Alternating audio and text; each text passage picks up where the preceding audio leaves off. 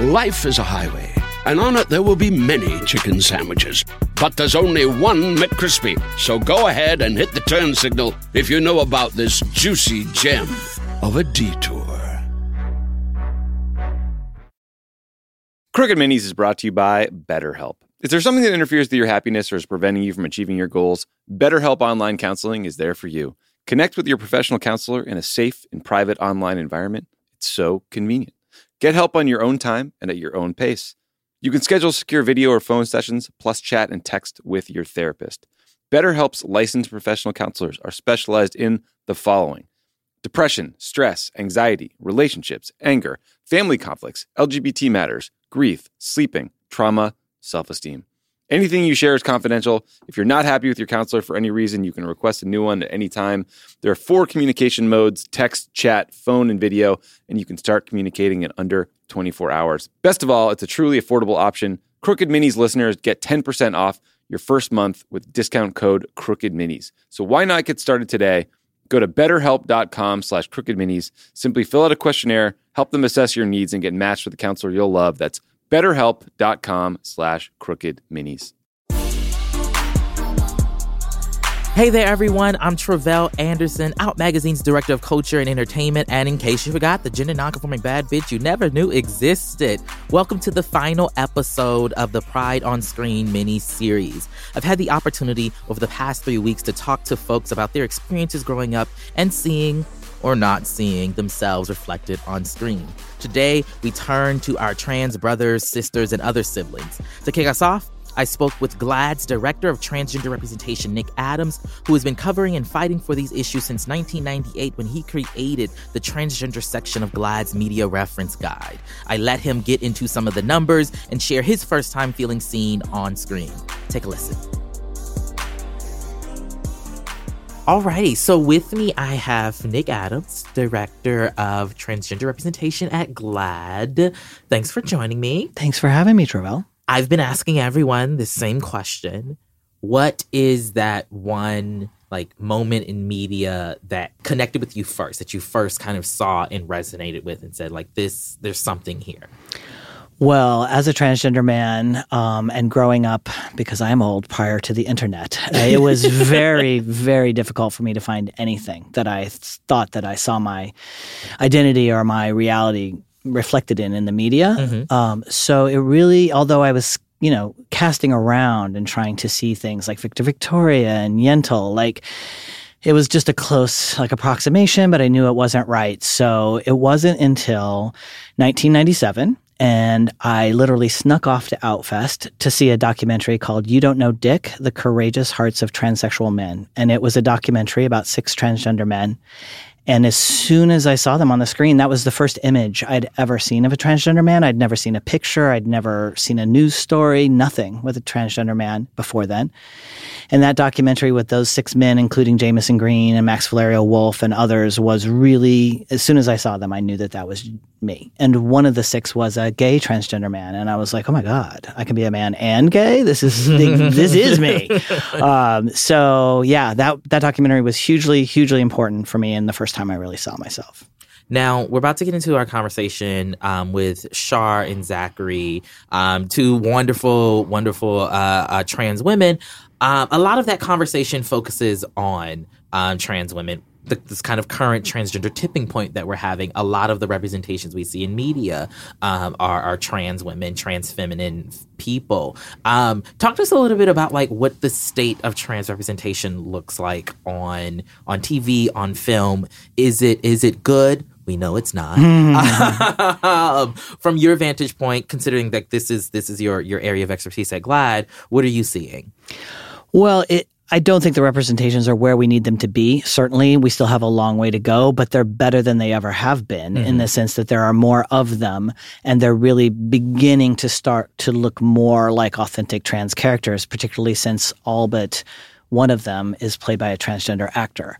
So, um, we currently have, as of today, uh, 16 transgender characters on TV. That's 16 more than there were in 2014 before Orange is the New Black premiered on Netflix. So, but there are over 400 lesbian, gay, and bisexual characters on TV. So we have over 400 LGBT characters. We have only 16 transgender characters. And those 16 transgender characters on TV are only on, they, they appear on 11 shows because wow. five of them are on Pose, incredible, right. and two of them are on Transparent. So of those 11 shows, you know, I think it's safe to say that millions and millions and millions of people have never seen those 11 shows. There's so much content out there. So we haven't yet reached a tipping point where trans characters are so integrated into so many different types of shows on all the different types of platforms that I feel like I can say that, uh, you know, Americans are, are, are becoming accustomed to seeing those trans characters as part of the the shows that they sit down every week to watch or binge when it comes out on a streaming platform.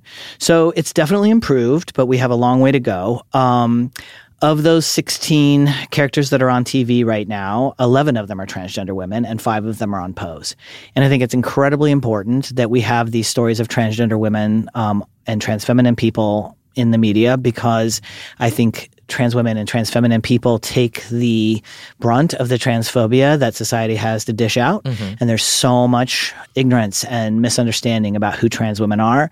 And the more we can tell their stories, hopefully that will begin to change. There are only three trans men on TV, and those three are one that just um, told his mom that he was a boy on Good Girls at the sort of end of this most recent season. So that character is played by Isaiah Stannard, who's a young uh, teenage trans boy, but we haven't seen much of his story yet. The other trans man on TV is Alex Blue Davis's character Casey on Grey's Anatomy, and the third one is Ian Alexander's character Buck on the OA.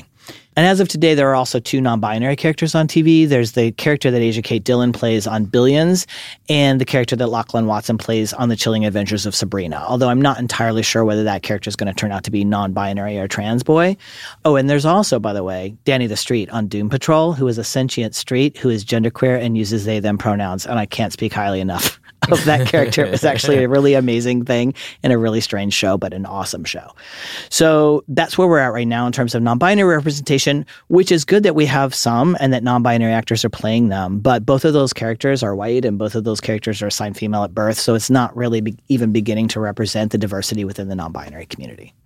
So when it comes to transmasculine visibility, you know, we mostly deal with invisibility. Mm-hmm. And there is a price to be paid for invisibility as well. So for the last decade, I've run a support group for trans youth here in LA. And when the teenagers come into the group, you know, especially the boys, you know, we're a people who just want to see ourselves reflected back to us from screens. I don't know why that is, right. but if that were not true, Hollywood wouldn't exist. And we want to see ourselves. And when we see ourselves reflected back in these stories, we feel like there's a place for us somewhere in the culture. And when tra- young trans boys look to the media to see themselves and they see nothing, they really have a hard time thinking what their future could be. And more than one of them has come to the group and said that the first thing they watched when they thought they might be trans was Boys Don't Cry. Mm-hmm which is a powerful film, but you know, he gets raped and murdered at the end. And I don't want that to be the only high profile Academy Award winning trans masculine image that trans boys can turn to to see themselves. And of course, there are things on YouTube and various places where trans people connect and see themselves. But when a trans kid is watching something on YouTube, their parents aren't watching that. The other kids at their school aren't watching that. The people in their church aren't watching that. So it's not having that culture changing effect that I think mass media can have. What would you say is like, we've been talking about LGBTQ representation of the entire community. Um, and I think sometimes people don't know like why it's important for us to have these different characters on these shows or in these films what would you say is the is the reason why that visibility and that representation is is important in terms of the the kind of offline potential impact yeah i mean i work at GLAAD, so i do believe that people's attitudes and opinions toward lgbt people can be changed by what they see in the media i mean the most powerful change for people is personally knowing someone who's lgbt but for trans people right now only around 20% of americans think they've ever met a trans person in their real life. More Americans think they've seen a ghost than think they've met a trans person. So they probably have wow. met a trans person. right. Yeah. They probably have met a trans person, but don't know it. So because they don't think they know us, um, you know, they don't their their heads are filled with this like broken mental template about who transgender people are. They don't and it's been partially created by the last several decades of hollywood telling really twisted distorted stereotypical cliche ridden narratives about who trans people are. So it's been this self reinforcing cycle of Hollywood telling people who we are in a really poor way and people believing that that is true and going out and creating more things about us that have no input from trans people. I realized the other day that probably 99% of every trans mm, scripted narrative that I've ever seen in my lifetime was written by a cisgender person, mm. probably without any input at all from a transgender person. So we haven't even been able to tell our own stories until very recently. So, when people have not, don't think they haven't met us and their heads are filled with um, misinformation that's been promulgated by the media, they tend to not react well when we do show up in their family or their workplace or their school. So, you know, um, UCLA estimates there are 1.4 million transgender people in the United States. So we could personally go around and introduce ourselves and knock hmm. on the doors and be like 360 million Americans, like, hello, I'm transgender. now you've met one. But I would rather use the power of mass media to give them a more accurate picture of who transgender people are so that they will begin to see us as just people and that they will react in a better way when someone they know does announce that they're transgender. Now, you mentioned that um, trans women, particularly trans women of color, black trans women, are bearing the brunt of a lot of the of society's like violences that are going on. We've seen the different reports of the the trans women who've been murdered for a variety of different reasons. Um, as we're in this moment where LGBTQ visibility, particularly trans visibility, is like the highest ever, we're also seeing, you know, this violence take place as well. I'm wondering for you, um, as as someone who believes that like these media representations are important for eventually hoping, right, hopefully changing hearts and minds, um, as we saw with like a will and grace and gay marriage type of situation. Um, how do you grapple with with both of these things happening at the same time? Well, first of all, I know certainly the violence that trans women of color face, particularly black trans women, is uh, horrifying. And it seems like there's more now. As someone who transitioned 22 years ago, I'm not sure it really is more now. Right. I'm just, I just think now it's more likely that someone who knew them will speak up, will correct the initial police reports that misgender them or the initial news reports that misgender them. And so even though we know that, you know, 27 to 29 um, transgender women have been killed in the last couple of years, like each year, um, even that is probably not an accurate number because right. so it's really hard to know whether it's increasing or decreasing or whatever but it's what we do know is it's horrific and there's far too much of it whether or not the increased um, visibility of transgender people in both the media and in life is causing a backlash I don't know that I can really say that for certain, to be honest with you. It, mm-hmm. it, may, it may be that also since 2016, we've lived in a culture that is encouraging people's worst instincts when it comes to treating marginalized people and people who are different than them in horrific ways. So I would hope that if there is a backlash, that the media's commitment to doing a better job of telling trans stories will eventually overwhelm whatever backlash there is. Mm-hmm. I love that. Last question. It's Pride. 50 years since Stonewall kicked this moment off. I'm wondering as we are, you know, folks are looking back on the last 50 years of the LGBTQ rights movement. I feel like a lot of the conversations are that the trans community in particular um, is is still behind the LGB, right? Uh, in these types of conversations. Where do you think when it comes to LGBTQ representation our focus should be? As we we figure out the next 50 years of what this looks like? So I have a couple of thoughts about that. One, I do think that transgender acceptance and transgender media representations are far, far behind where we are in terms of lesbian, gay, bisexual, um, representation and acceptance. I think that media representations for transgender people right now are still in a very like pre Ellen, pre Will and Grace stage. Like we haven't had that one thing that breaks out that really hits mainstream America in this way that kind of wakes them up and makes them realize that we're just people. Um, and so I'm hopeful that we will. Pose may be coming close. I mm-hmm. mean, this season seems the second season, particularly of Pose, has so much buzz. You know, because people have been able to watch the show on iTunes or Netflix or whatever, and I feel like they're they're really here now for the second season. And I just watched episode eight of Tales of the City last night. Have you watched that yet? Yes, yes. Um, I was really moved by that reclamation of trans history and the Compton's cafeteria riots and um, the price that trans women, particularly in the 1960s, had to pay, whether they just to be themselves. And I think that like often when people try to tell stories of trans people in history, it gets really distorted. And mm-hmm. I thought that particular episode did a really good job of capturing more what it would have really been like to be a trans person in the 1960s. And it's not that different today.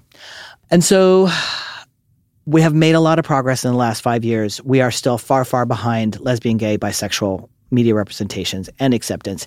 And what I think we need to see going forward is transgender people get their hands on the means of production.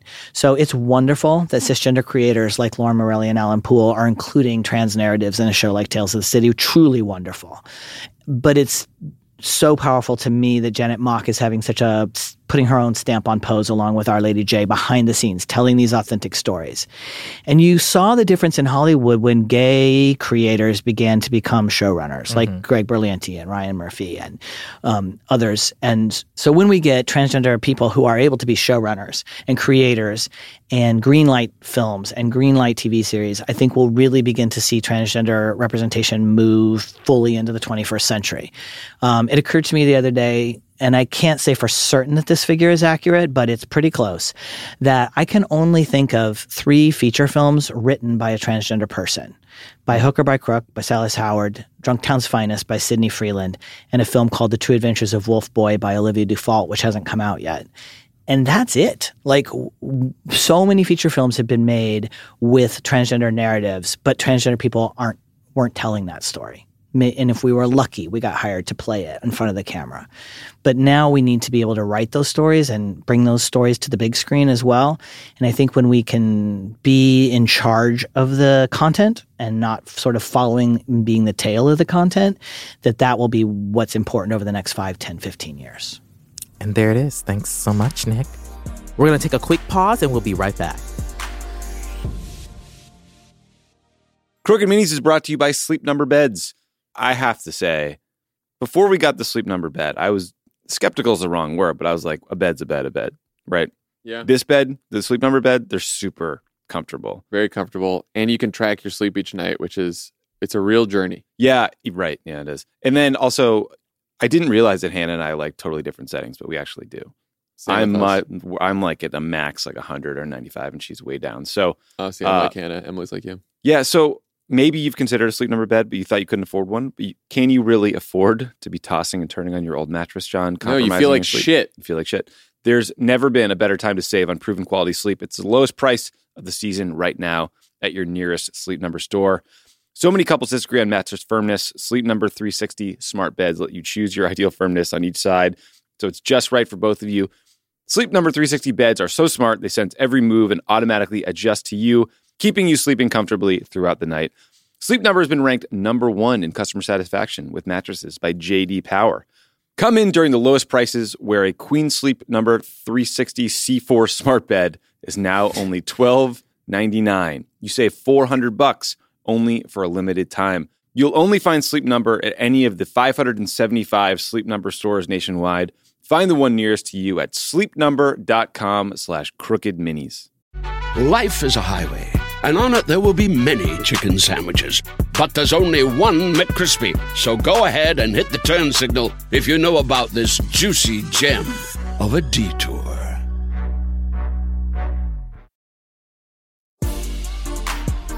I want to thank Nick for that quick primer on the state of trans representation on screen.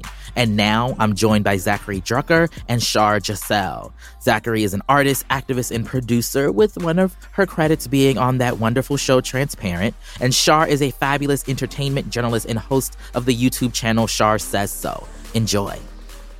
Well, ladies, thank you so much for joining me. Um, I want to start, you know, we're going to be having a conversation about like trans representation in film and like the experiences of trans folks off screen. But I want to first start with each of you telling me, like, Shar, the first like trans person or trans character that you remember like connecting with. For me, um, it was Janet Mock Mhm. That she's the first trans person that I saw in media that I can honestly say that I really connected with. Of course, I was familiar with trans people. I was familiar with Laverne Cox when she was on the Diddy reality show. I was familiar with Isis King.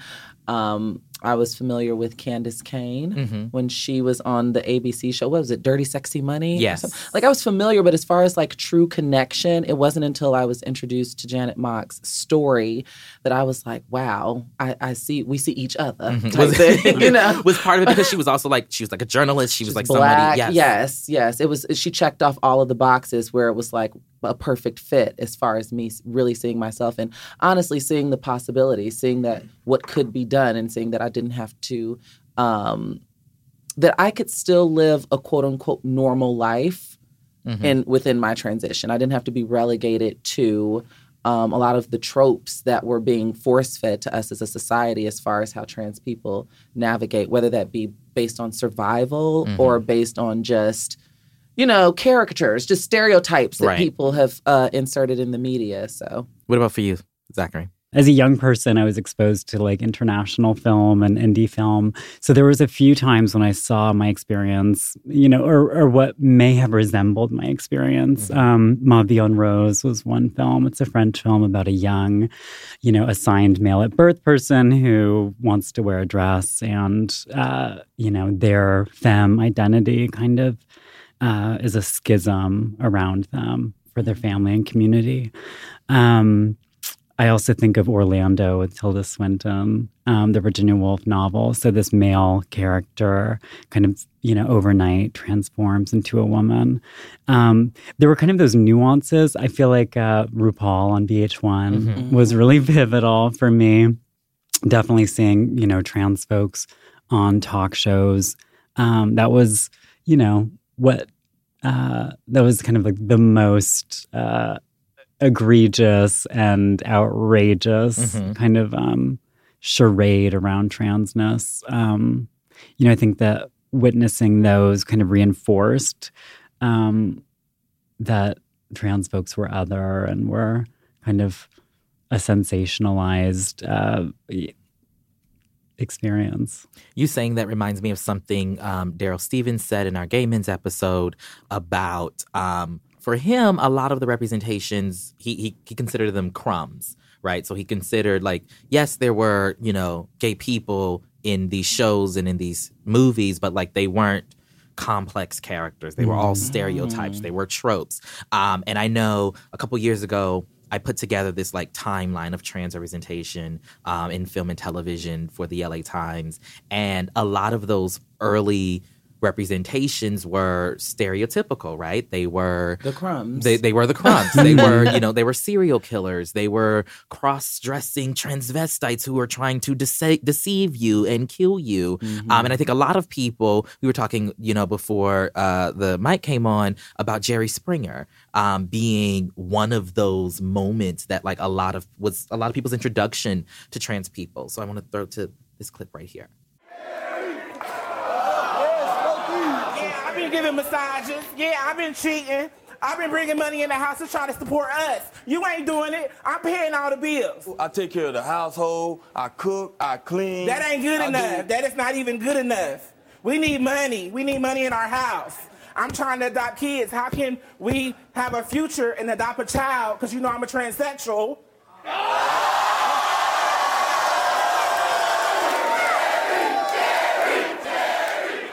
I just think you see how it was like her being trans was like it was like a punchline. She said it, and you'd be like, oh, and then the audience. she waited a beat. Yeah, Yes, because she like- knew.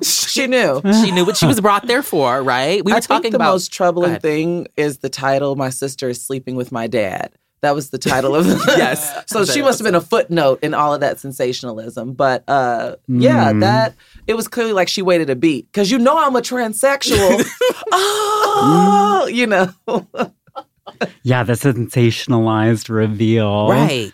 I feel like it was one of those like foundational elements in our culture that like allowed people to uh, to misgender trans Mhm. folks, to to enact violence, other forms of violence against trans folks, because you you saw trans folks fighting, you saw them getting beat up on Jerry Mhm. Springer, you saw folks laughing at them on Jerry Springer. Right. You hardly ever did you see them kind of being loved and uplifted in a Yeah. positive way on something like Jerry Springer, which you know ran for so many years and was in syndication on all these different channels, and so it was just like I think that's a lot of people's when we talk about a lot of tr- uh, a lot of cis people not you know quote unquote knowing trans folks and only Mhm. seeing trans folks through media Mm. these types of representations These- are what they see And and you're right because people would take this same energy and then take it out in the streets to their to the local trans person. Like they all knew. Like I know in a lot of Chicago quote unquote hoods, like there's at least one or two trans people that the entire community knows you Mhm. know that that's like living out loud and then they take that same energy out and also you know uh, Maury contributed to this too Mm. remember Maury used to have those type of runway type shows where it's like i think the theme would be like Maury that's a man mm-hmm. like, you know, they Mhm. try to find the most quote unquote passing Yeah. trans woman and Mhm. parade them in front of the audience. And the audience kind of had this Mhm. this uh sparring match as to what is it type thing. And literally it. I Mhm. said it on purpose, you know, because that is what uh, that's kind of what it was framed as. The show was framed as. And That- you know what's interesting with early talk shows, because Jerry Springer, all those Chicago girls were on Jerry Yeah. Springer early on.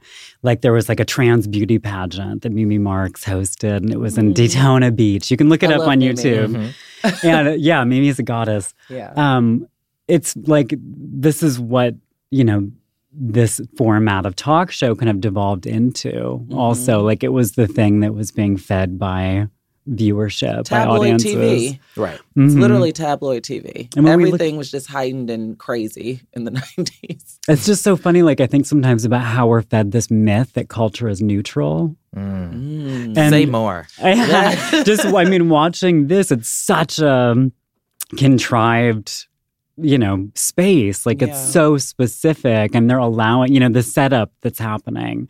Um, the way that Jerry is kind of leading the audience into this kind of, you know, the, the entire environment is created um, to shame trans people Yeah. in this very public way. And it's not neutral at all. I mean, I think that uh, the distance that we have, like the 20 years between that moment and right now, gives us this kind of objectivity of like, okay, this is. You know, this is not re- a reality show, or Right. this is not. Right, you know, right. there's more neutral forms of entertainment. and this is why people think that they've never well the vast majority of people um, think that they've never interacted or met with a trans person because they Mhm. expect the experience to be akin to something like this. This is embedded in the subconscious of america. Mhm. and it's like no you know where you dropped your dry cleaning off you know she's a trans person or he's a trans man but they don't expect it. It literally rips the humanity out of trans people and makes it you know sideshow bob. Very that.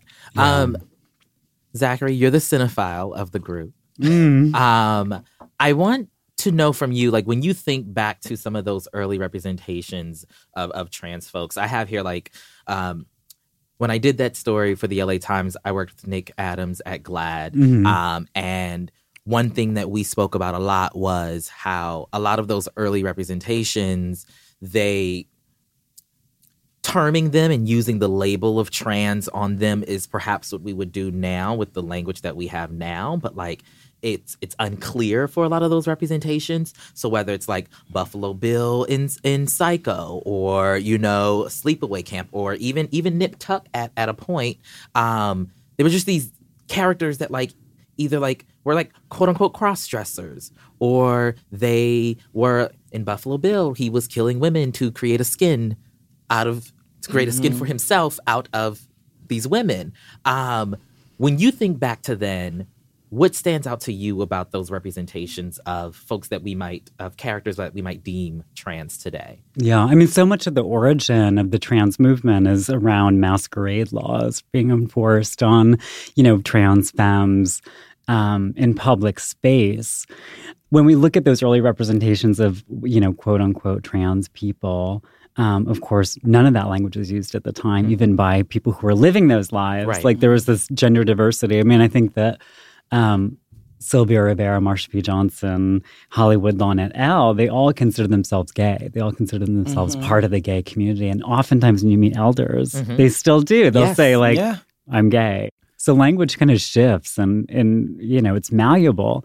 Um I think that what was underneath those representations is like a masquerade. You know, it was always like a predator, a Mhm. scary man who's masquerading as a woman, which is exactly how like all these bathroom laws are being kind of used against trans people. Um, none of it is rooted in our actual lived Mhm. experience, or or you know what I mean. None of it is about creating um, an accurate or authentic picture of of who gender, you know, non-conforming people are.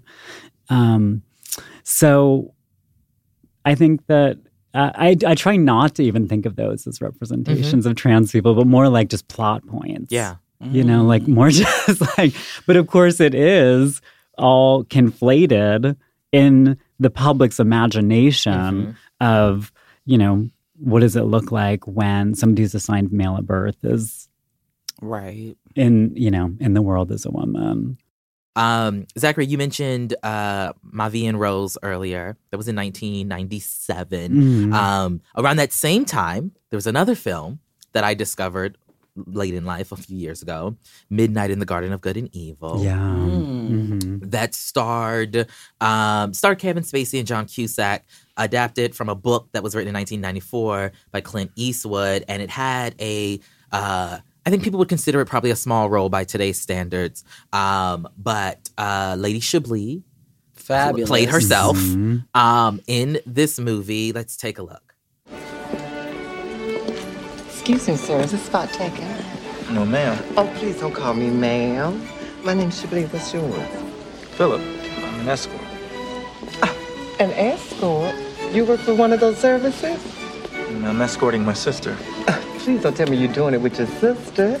I love that she comes right out and just announces that she's trans too. It's like, it's it's it's just I this I, again I discovered this again a couple years ago, um, shortly after she passed. Mm. Um, and I was doing a story. This was around the time that Alexis Arquette also passed, and I was doing a story on both of those uh, people and personalities, and discovering that you know in 1997 there was a trans woman playing a trans character, playing herself, Yeah. right? Um, in this movie that had you know major Hollywood billing. Um, what are either your two memories, if if at all, about um, Lady Chablis and Midnight in the Garden of Good, Good and Evil? you know, Julia Serano talks about the two paradigms of, of trans people in representation, and it's the pathetic transsexual and then the deceptive transsexual. So here you have this And the over the top Yeah. transsexual, I'd argue. absolutely Yeah. Um, this goddess who kind of like levitates out of the wings and enters this like very kind of dignified and stuffy table like everybody's of people. in black tie and she comes in in this like cobalt blue bedazzled gown. yeah. you know, yeah. But to get into the nuances of it, it's so interesting that she is this hypersexualized character. Like she couldn't be all those things and also be classy. Yeah. But nothing is perfect. I feel like the early 2000s is when we kick off this moment of of seeing like a lot more trans characters, Mhm. um, particularly in movies, um, particularly around this like prestige movie type of thing, Yes. where it's it's the moment where Conworthy, Sundance. you know it's the it's the Yeah. this this person has somehow like did this amazing transformation and now we have to award them you know oscars and golden globes Yes. um and all of that um and so that brings me to boys don't cry Yeah. in 2000 um, And they're all micro budget films also. all very small budget films. Um, Boys Don't Cry in particular, it was inspired by uh, this documentary, The Brandon Teena Story. Um, Brandon Teena uh, uh, was a trans man, played in the film by Hilary Swank, um, who's beaten, raped, killed by uh, male acquaintances after they discover he um, is trans. Let's take a look at the trailer really quickly. So you're a boy. Now what? You want the truth, don't you? I want to know. Like a long time ago. Got your mother in a whirl, cause she's not sure if you're a boy or a girl. My God. Hilary Swank took home the Oscar for that role. Mm. Um, I feel like this is a lot of people's like cinematic reference for uh, a trans person, a trans character. I'd say a trans man Trans in man, particular. to be specific. Yes, It's maybe the only one. Yeah. Also, Yeah. when you think of like a mainstream film, yeah, widely Absolutely. seen that that, you know centers the, a trans masculine person. The first time I saw Boys Don't Cry, I don't think I was privy to it being like I didn't know it was based on a true story, Mhm. which of course when I found out that it was, it just ripped my heart out even further. Um that movie, I can't remember what age I saw it, but I remember being a teenager maybe. Um and because I didn't see it in theaters, but just like the way that they shot it, like I felt like I was in that town, whatever that gloomy Mhm. Midwest, where were they, like Dubuque, Iowa? I don't know, but uh, that movie just really just like even just watching the trailer just now still just rips my heart out like when i think about like you know of course all of the bad things that happened that, that rape scene Mhm. i can never watch rape scenes to begin with but the rape scene and then him ultimately being um murdered it, it- boys don't cry was a lot to take in but i remember my mom liking this movie Mm. like she was talking not liking it like you know like enthusiastically but i remember it resonating with her at the time like wow like you know what a film yeah. There's so many interesting directions actually to talk about Boys Don't Cry. I think um, one thing I was thinking about is the uh, trailer for Bad Moms when it came out like a year or two ago. Mm. There was a reference to Boys Don't Cry. Really? Yeah, they were in the dressing room and one of them had like a sports bra on and she said, What is this Boys Don't Cry thing you Mm, have going yes. on? And there was outcry from the trans community. And I know that, you know, two of the actors rallied internally to have the line cut. Did they of cut it? They cut it. i was about to say i don't They remember that it. moment in bad moms They sure did. They cut it after the trailer came out. So it was an interesting moment of like going back to Martin, going back to, you know, Boys Don't Cry being shorthand yeah for a trans woman or a Mhm. trans experience. Um, you know, these films have become like pillars yeah for, you know, they become a kind of shorthand Yeah. in and of themselves. And, you know, from Boys Don't Cry, we've got a number of other options in a show I want to talk about that I think it's a, a complex show, complex story around the show, but that's transparent. Um, and because it was one of it was another one of those moments where we had a cis man playing a trans woman. Mm-hmm. Um, transparent, which you were a producer on. Yes. Um, and i was uh, an extra on You were an Yes. extra Multiple times. Oh, Yes. she's she's an actress. um, but that was also one of it was one of those moments where we began having this conversation again about you know Mhm. cis folks playing trans uh, characters, but it seemed like through transparent that conversation it took a turn at least for me as someone who was who was covering it all um, because you had you know Jill Soloway and Faith Soloway as as its creators. Um, you had all these other trans folks. Um, I, I remember at the time Jill Soloway saying that um, there was a, a transformative action policy in which um, they made sure that trans folks were at every level of production. Let's take a quick look at the season one trailer. Ew. oh wow Flashback.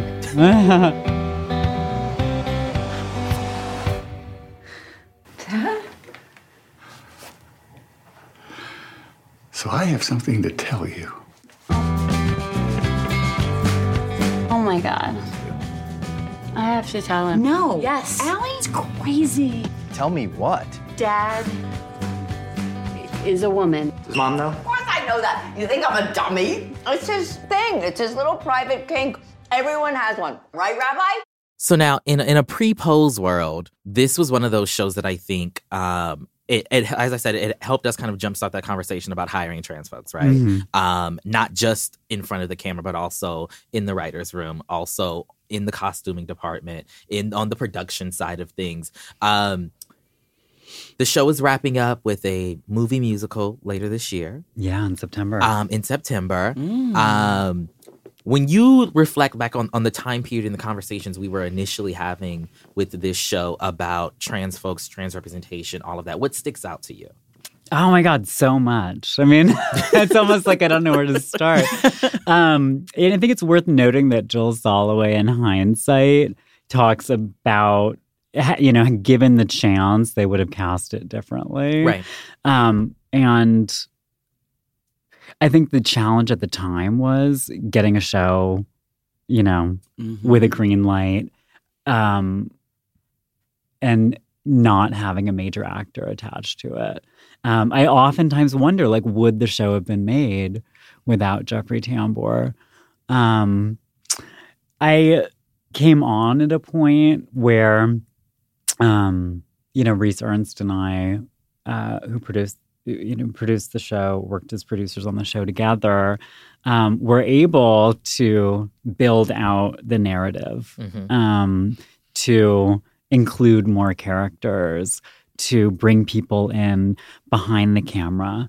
Um, I think that it opened the door for professionalizing opportunities for for so many people and set a precedent of inclusion and that's the the kind of tangible thing that I'm really proud of um, when it comes to transparent.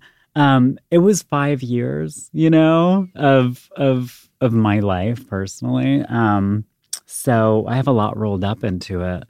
Um, I think that in talking about representations of trans people, it's easy to forget that there are also trans folks who look like Maura Mhm. out in the world, you know, and that um, we're not all these like Lady Chablis glamorous goddesses, you know, like there are plenty of late transitioning Yeah. folks that come out in family. I mean, I think that Transparent was the first time we saw protagonist who was trans, who was surrounded by a family, right? Like who was not just this satellite, isolated person on their own.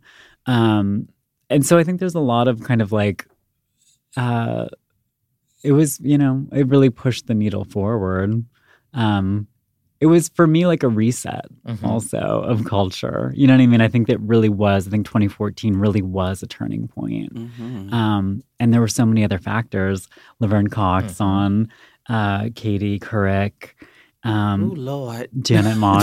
um, what a moment! What yeah. a moment! Which Katie, we're gonna get Katie to. still is talking Yes. about that. Yes. but that was such an incredible shift Yeah. that we witnessed. And I think that, you know, a big part of it was the narratives that started coming out with Orange is the New Black. I mean, that was huge. Major. We'll be right back with more of this great conversation after these messages. Crooked Minis is brought to you by Quip. It's time for a spring cleaning. Quip's got an easy way to start with your brushing habits. Just two minutes twice a day can help you pave the way to a healthier mouth and a healthier mind.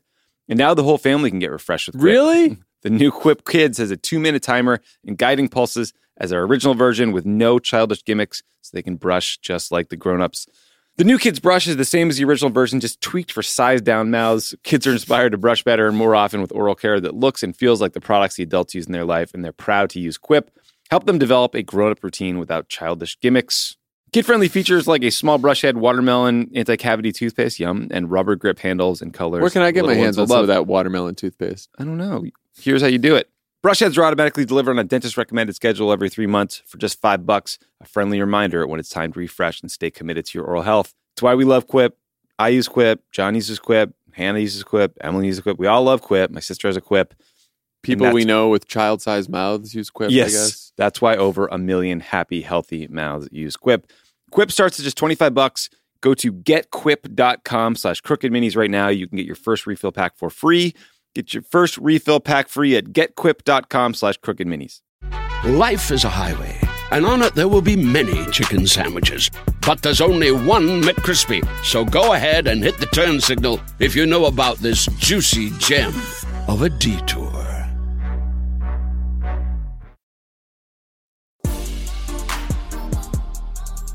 Let's play a little bit of this clip right here. I think that the preoccupation with transition and with surgery objectifies trans people, and then we don't get to really, really deal with the real lived experiences. The reality of, of trans people's lives is that so often we're targets of violence. We experience discrimination disproportionately to the rest of the um, um, community. Um, our unemployment rate is twice the national average. If you're a trans person of color, it's four times the national average. The homicide rate in the LGBT community is highest amongst trans women. And if we, if we, when we focus on transition, we don't actually get to talk about those things. I think this was like one of those moments where there was a lot of education happening. Um, in, in these quick soundbitey type moments, Laverne had all of the facts, all of the figures. She was backstage Um, ready. for yeah, her she was prepping, right? Um, and like this was just, I just remember this being a moment in which I, as somebody who was covering media, was like, oh my God, this is amazing. I Yeah. was able, I know for me, when I was at the LA Times at the time, w- we began having conversations about how we cover trans folks, right? Mm. Um, and it was because of moments like this. What do you two remember about this time period, 2013, 2014, as the the transgender tipping point kind of ushered itself in?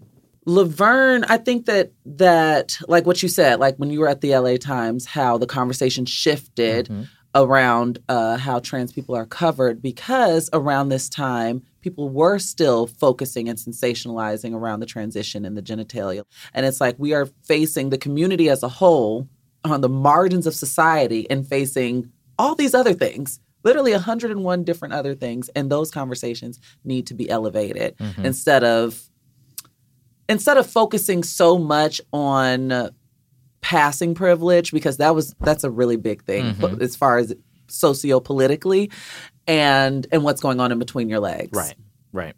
What about for you, Zachary? Oh, it's tough because like my first instinct is to say that this was the moment when we when we reclaimed the narrative. Mm-hmm. Um, I love Laverne. I met Laverne when I was 20 years old Oh, in New York City. We were on a student film together, and she was one of the first trans women I met and became friends with and knew. And then seeing her on P. Diddy and then seeing her Yeah. in this moment, you know, years later, I couldn't have thought of a more perfect person hmm. to represent our community. I mean, she's a true intellectual and wordsmith, and she's an incredible advocate and public Yes. person. I mean, she's just like the entire package. Um, so I think what the world waiting was waiting for was Laverne Cox ultimately to have that platform to be in this space um, where she was able to reach, you know, that many people and to to challenge, I think, the power dynamic of the person who's uh, being viewed, Yeah. And the person who's you know writing the script. Um, I think that those moments happened in smaller ways on those talk shows, and sometimes Yeah. I, you know, because Mhm. I watch like um, Kate Bornstein. Yes. On on like Sally Jessy. Yes. Or, you know, there were always those moments where somebody was, you know, willing to be like, I'm a freak. I'm I'm like Yeah. not normal. You know, like all the things that all the notions that you have about trans people are wrong. Um but maybe it wasn't happening on uh the same kind of scale. but this was i remember this being like a good time Mm-hmm. like as far as like the trans tipping point like you said i remember this being like 2013 2014 even 2015 Yeah. when when caitlyn sat down with diane sawyer and that just skyrocketed and just changed a whole bunch of conversation I remember for the most part, when I think back to that time, it being a positive because people really were interested. I mean, I felt like I was filling some quotas sometimes, like, oh, we need a trans person for this, this, this, Mhm. this, you know. Yeah. But for the most part, I feel like people really were interested in learning the nuances of everybody's story.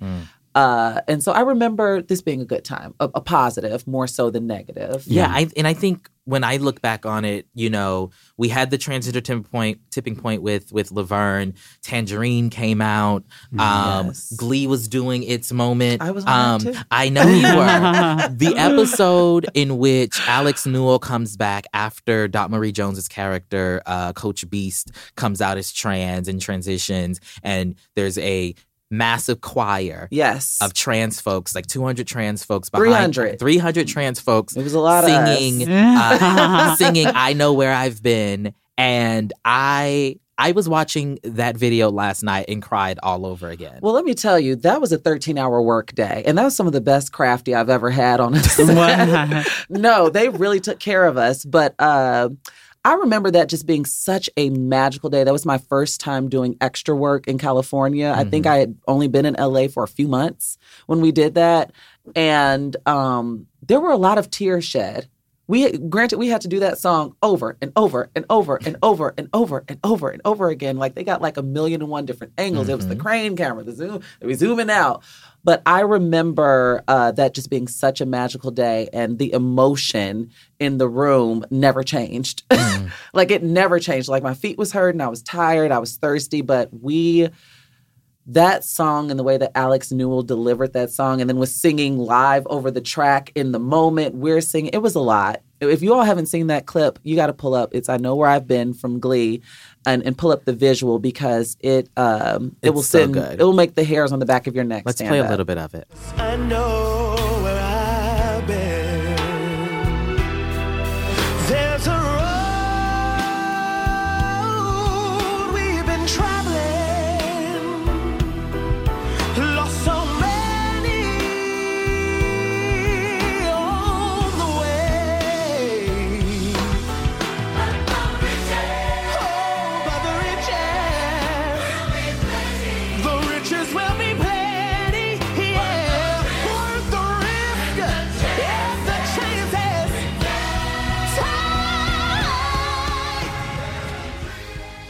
I I just remember Wow. seeing this and this because this was like in I think I think it aired in like February 2015. Yes. While all of this other stuff is going We on. We filmed it in November of 2014. At that same moment, you have uh, her story, the web series, having its moment. It would go on Yeah. to get an Emmy nomination. Shout out to Um, Angelica Ross and Jen Angelica Ross, Jen Richards, the Danish girl with Eddie Redmayne was this Mm-hmm. year. There was just like so much happening. Um, and I think as we go on, right, we we we are all a little bit more familiar with like these moments of trans representation. Uh, a shout out to Brian Michael Smith uh, and his role on Yeah. Queen Sugar, Yes. um, which was Trans amazing. man representation yet again. which was amazing. And then obviously right now we have Pose as the behemoth that it is.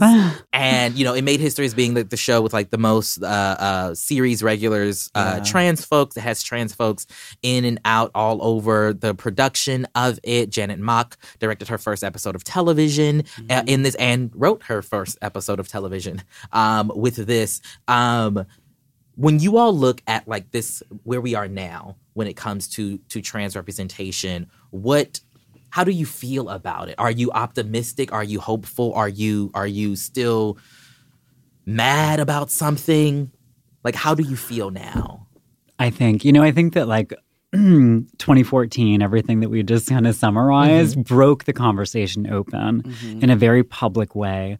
Um, I was always bracing myself for a backlash. I think we all were. I mean, I Mhm. feel like that was something that we actively talked about. Like it was too good in 2014. Yes, it was, but we also knew that, you know, because we had lived our whole lives hiding Yeah. ultimately in one way or another. Um, before Laverne, I never saw a professionalized trans person, period. Mm-hmm. You know, any professionalized trans people I knew were, st- you know, non disclosing. I almost said stealth. I know we're not supposed to say that. We're anymore. not.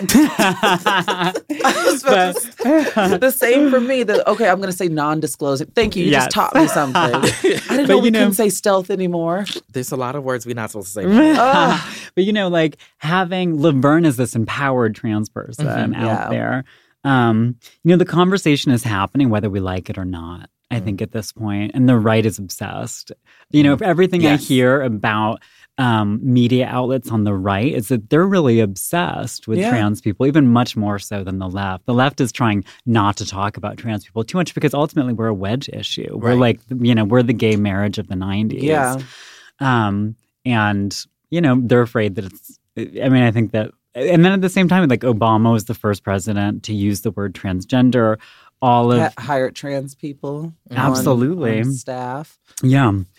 Um, and now we have, you know, these Democrat incumbent uh, hopefuls who are all willing to speak to trans rights. There's a trans equality congressional task force. Really? Absolutely. It's headed by Joe Kennedy. Okay. You know, I think that the the difference is today we have allies. You know, we have people in high places who are advocating for our rights.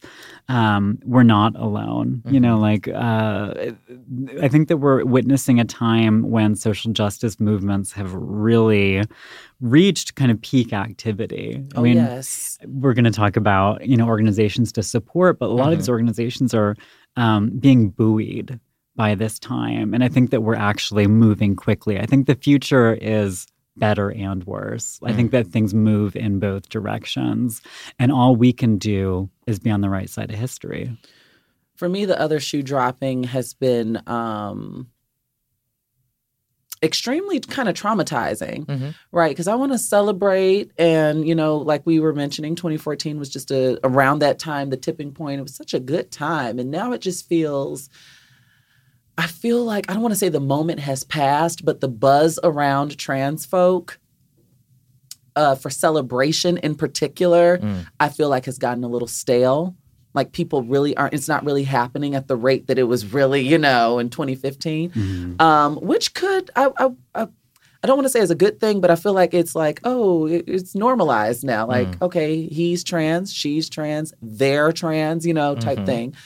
Um, but when I look at things, not to not to bring a gray cloud over the conversation, but when I look at statistics of you know murder rates for trans black trans women and you know unemployment rates and things like that it's it gets extremely overwhelming it Mhm. can get extremely overwhelming That's something I was going to ask. I feel like we're having this unprecedented moment, particularly in trans visibility, um, but we're also having a similarly unprecedented moment, at least in, in documented um, killings of trans women in particular. Yeah. Majority who have been women of color, the majority of which who have been black women. Yes. Right? Um, how are we how can we how are you like reconciling this this moment where these two disparate seemingly disparate things are happening For me, like I said, it's been overwhelming, and I still I can't find. I wish I had the language to articulate how I feel, Mhm. because I feel a responsibility as a journalist to keep my finger to the pulse,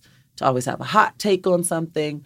But being a black trans woman operating just in my day to day in Mhm. Los Angeles can be exhausting sometimes, especially with the visibility of it. You know, um, I don't have.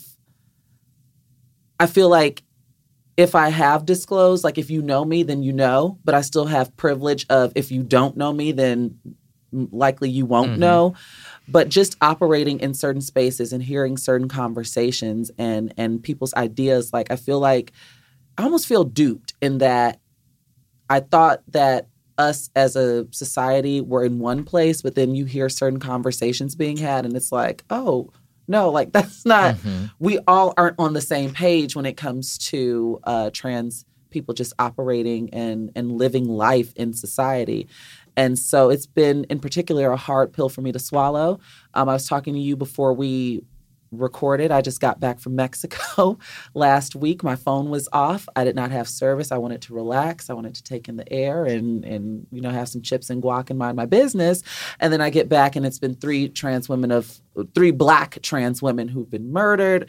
I'm saying that you know the Trump administration doesn't want trans people in in homeless shelter. It it, it feels like an extermination. Mhm. Feels like everywhere that I turn, damn near weekly, like you said, with with the right being obsessed, uh, like Zachary said, with the right being obsessed with trans things, it's like all of these rollback type laws and initiatives being proposed that it makes it hard to function. It, it Mhm. brings on a lot of anxiety for me because I do not know what the future looks like. And it, it is hard, if I'm being honest, to be optimistic. I'm a very optimistic and naturally happy person, but you know, when you dive deep into into the to the CNN and the and you know in articles it it gets hard. And Yeah. I'm stumbling over my words because it's very emotional for me to even think about because it's like I want to celebrate life and live my life and I have that privilege.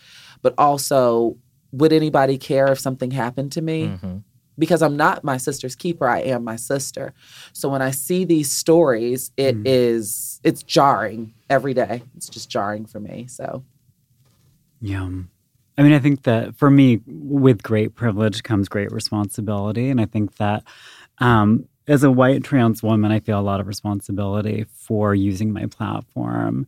Um, for racial justice, for economic justice, for um, you know, to have those difficult conversations with people around me. And I think that that's what white allies can do and what cis allies can do out there Mm-hmm. is have those difficult conversations with their right leaning family members. I know so many folks who are not, you know, just are unwilling for that for that difficulty, for Mhm. that level of difficulty. Um it's I think the best of times and the worst of times and it's all happening and it's such a noisy world. So, you know, this like prerogative of self-preservation, Mhm. right, comes in and people are, are exhausted. I mean, I think that like the luster of celebration has worn off entirely. Absolutely. And like when we're down the road, we might look back on these years. Hopefully Trump will be a one-term president and think like, wow, we survived that. You know, like Yeah. We're we crossing our survived fingers. that. Jesus have mercy. Well, really. And it's hard not to be jaded. I mean, the thing is, like, the Supreme Court for, you know, the next generation might actually be really stacked against us as things move up from these lower courts and these bigger decisions happen. Um, there are, I, I think, people in powerful places advocating for our rights that are not going to let, you know, an actual extermination happen.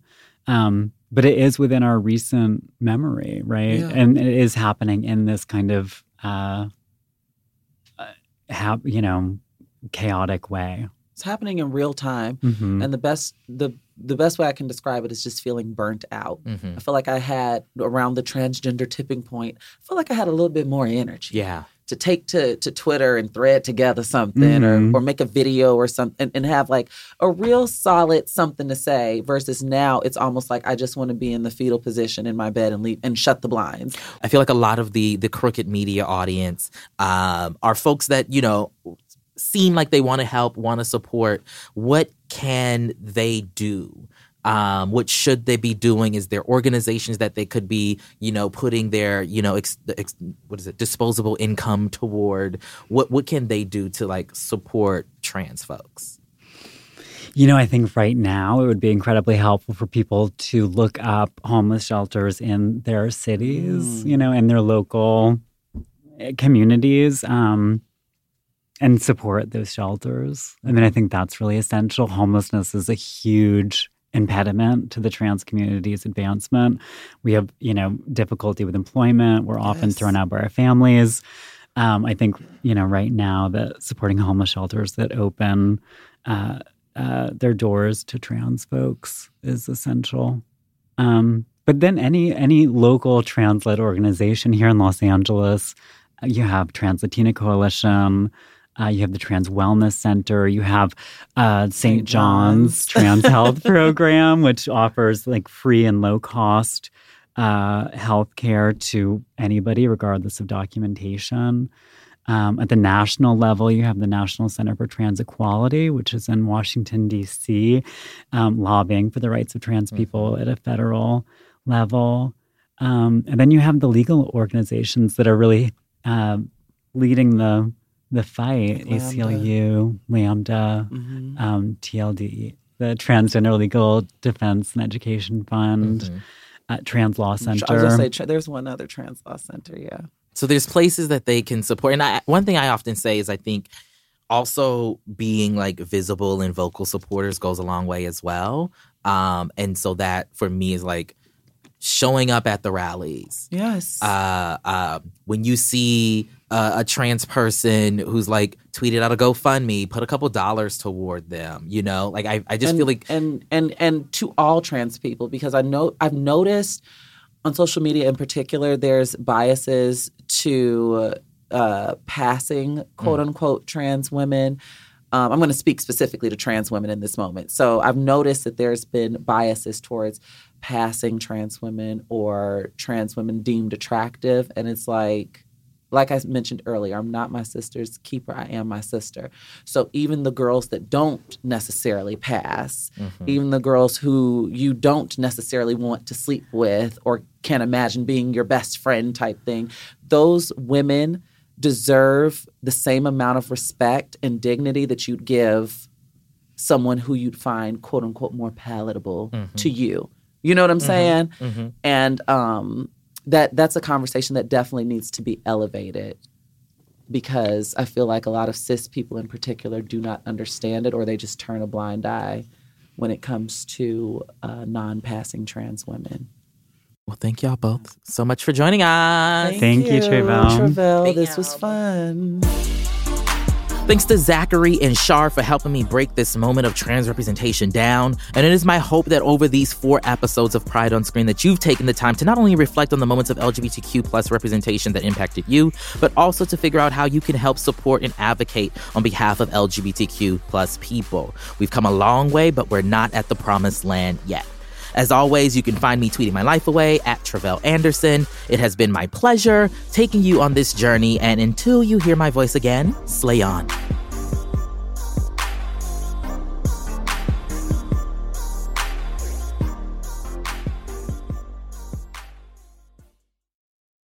Life is a highway, and on it there will be many chicken sandwiches. But there's only one McCrispy. So go ahead and hit the turn signal if you know about this juicy gem of a detour.